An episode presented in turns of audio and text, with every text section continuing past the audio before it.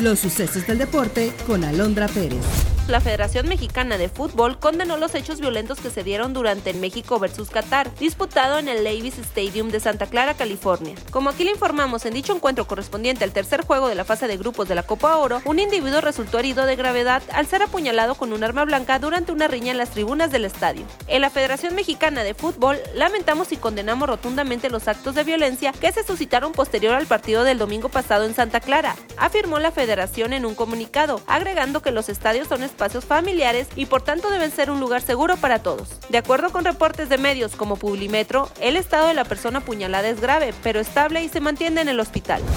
Tras 14 días de actividad y 4 de finalizar, México ya superó las 100 preseas de oro obtenidas dentro de los Juegos Centroamericanos y del Caribe 2023. Sin embargo, en la edición pasada de los Centroamericanos celebrada en Barranquilla 2018, la delegación mexicana se ubicó en lo más alto del medallero, tras sumar 341 preseas, 132 oro, 118 plata y 91 de bronce. Veremos si le alcanza el tiempo la delegación mexicana para alcanzar esa marca.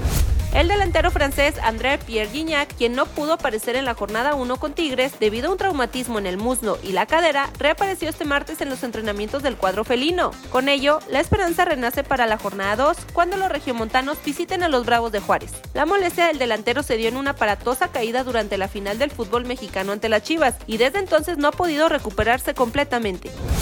El técnico del Mallorca, Javier Aguirre, reveló en una entrevista que cuando el Club América estaba interesado en sus servicios, contactó a su equipo de trabajo, pero la directiva de Cuapa quería que el técnico mexicano hiciera un casting. Reveló que las Águilas querían entrevistar a más de tres técnicos para definir cuál sería su nuevo entrenador, pero querían hacer una especie de casting, a lo cual dijo el Vasco no le pareció. Javier Aguirre ha sido técnico de la selección nacional. En España dirigió equipos como el Osasuna, Atlético de Madrid, Zaragoza y actualmente es el timonel del Mallorca. En México comandó a clubes como Rayados, Pachuca y Atlante. Está usted bien informado. Somos Sucesos Coahuila.